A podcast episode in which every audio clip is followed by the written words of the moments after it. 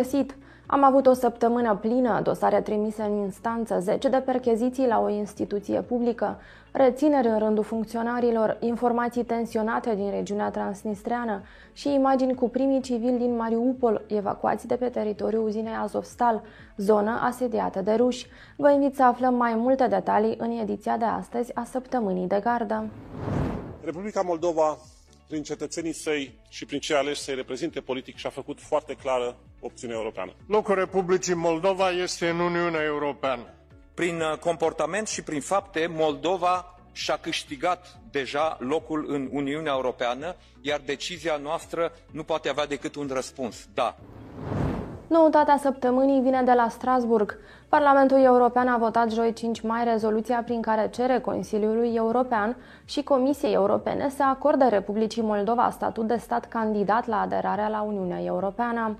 Tot joi, Comisarul European pentru Vecinătate și Extindere, Oliver Varheli, și-a exprimat optimismul ca raportul Comisiei Europene de evaluare a situației din Republica Moldova, care să specifice dacă acestea îi se poate acorda statutul de țară candidată pentru integrarea în UE, va fi gata înaintea summitului liderilor blocului comunitar din 23 și 24 iunie.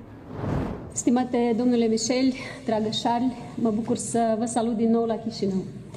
Vizita dumneavoastră are loc într-un moment important pentru relația dintre Republica Moldova și Uniunea Europeană, dar și într-un context complicat pentru regiune.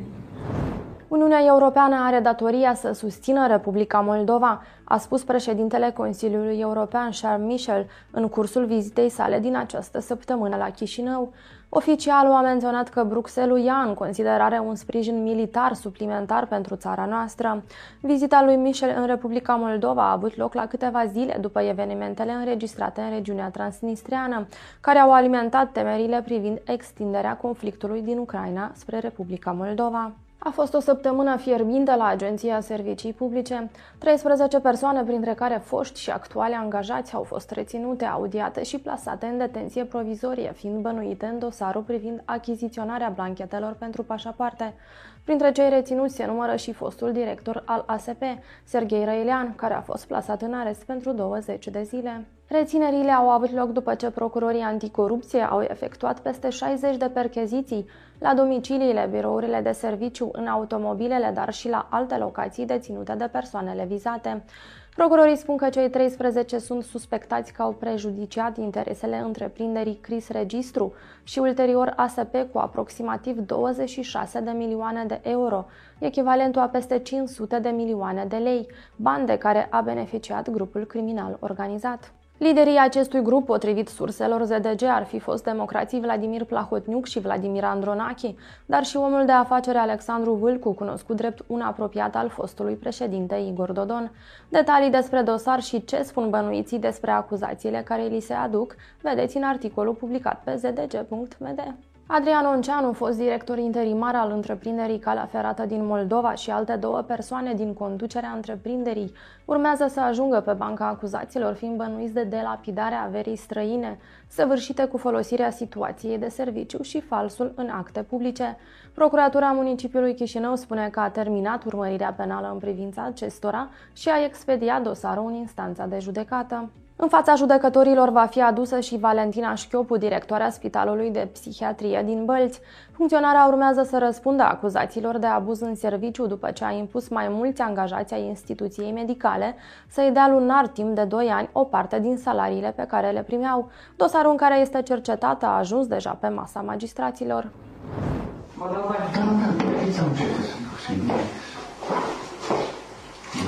Thanks. Dar să dai că cer, da, da, frumos, da, da. Nu pleci după tine. Pe masa judecătorilor nu a ajuns însă dosarul în care fostul șef al cimitirului Sfântul Lazar din Chișinău, Pavel Ieni, este cercetat pentru acte de corupție, fiind bănuit că ar fi pretins mită de la oameni care urmau să-și mormânteze rudele. După aproape 2 ani de la inițierea cauzei, dosarul se află încă la etapa de urmărire penală. Unicul lucru care s-a schimbat de atunci este conducerea instituției. În locul lui Pavel Ieni, care rămâne în continuare suspendat din funcție, în fruntea cimitirului Sfântul Lazar a fost numit un șef interimar, Ion Comandant. Detalii avem pe site-ul nostru. Vă mai spunem că magistrații Curții de Apel Comrat au suspendat în această săptămână legea locală adoptată de adunarea populară a Găgăuziei, care prevede că pe teritoriul Găgăuziei este permisă confecționarea, păstrarea și folosirea panglicii negru-oranj, a steagurilor roșii și altor simboluri asociate victoriei în Marele Război pentru apărarea patriei. Decizia vine la doar două zile după ce bașcana Găgăuziei, Irina Vlah, a semnat legea respectivă. Totuși, decizia poate fi atacată la Curtea Supremă de Justiție. Noi tensiuni în stânga Nistrului. Așa numitul Minister de Externe din regiunea transnistreană a anunțat miercuri 4 mai că la adresele electronice ale unor instituții din stânga Nistrului au venit mesaje anonime despre minarea mai multor clădiri. Potrivit Tiraspolului, peste 20 de clădiri din regiunea transnistreană, inclusiv sediile unor judecătorii, mai multe școli și toate gările auto din regiune, au fost verificate de specialiști. În urma verificărilor, dispozitive explozive nu au fost găsite, toate alertele fiind declarate false. Iar cu o zi înainte de alertele false, pretinsele autorități de la Tiraspol au anunțat că au doborât o dronă încărcată cu material explozibil în regiunea statului Maiac, raionul Grigoropol. Autoritățile de la Chișinău nu au venit cu niciun comentariu în acest sens. Ascultați Săptămâna de Gardă, un podcast al ziarului de gardă în care vorbim despre cele mai importante evenimente ale săptămânii. La combinatul siderurgic Azovstal din Mariupol, oraș aflat în pragul unei catastrofe umanitare, se desfășoară în continuare lupte grele.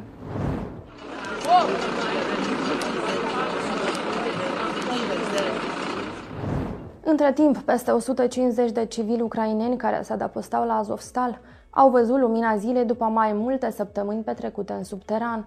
Oamenii au fost evacuați și au ajuns în siguranță în orașul Zaporojie.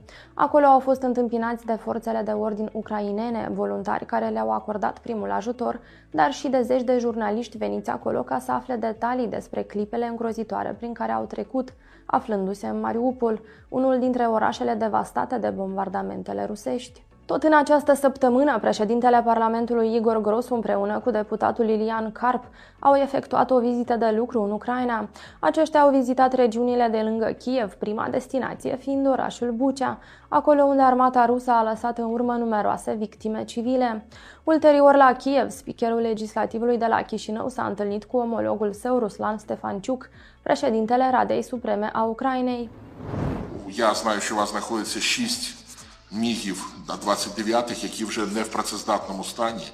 Чи могли би якось ми от вирішити, щоб вони були передані для потреб української армії на ре- ремонтні роботи?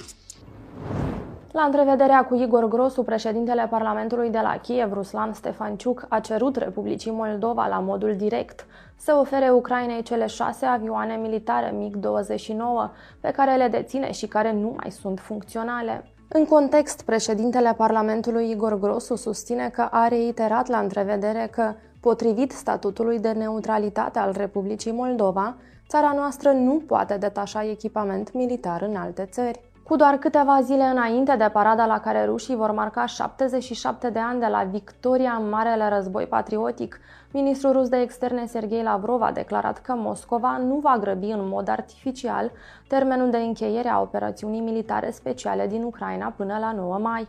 Între timp, experții internaționali spun că Putin ar putea declara oficial război Ucrainei pe 9 mai, informație negată de purtătorul de cuvânt al Kremlinului. Ursula von der Leyen, președinta Comisiei Europene, a solicitat statelor UE adoptarea unui nou pachet de sancțiuni împotriva Rusiei, care prevede în principal interzicerea petrolului rusesc, noi sancțiuni asupra celei mai mari bănci rusești, Sberbank, și interzicerea radiodifuzorilor ruși pe undele europene. Potrivit șefei executive a UE, acestea sunt cele mai dure sancțiuni care ar urma să fie adoptate împotriva Rusiei după invazia asupra Ucrainei. The future of our European Union is also written in Ukraine. And therefore, today I would like to speak about two topics.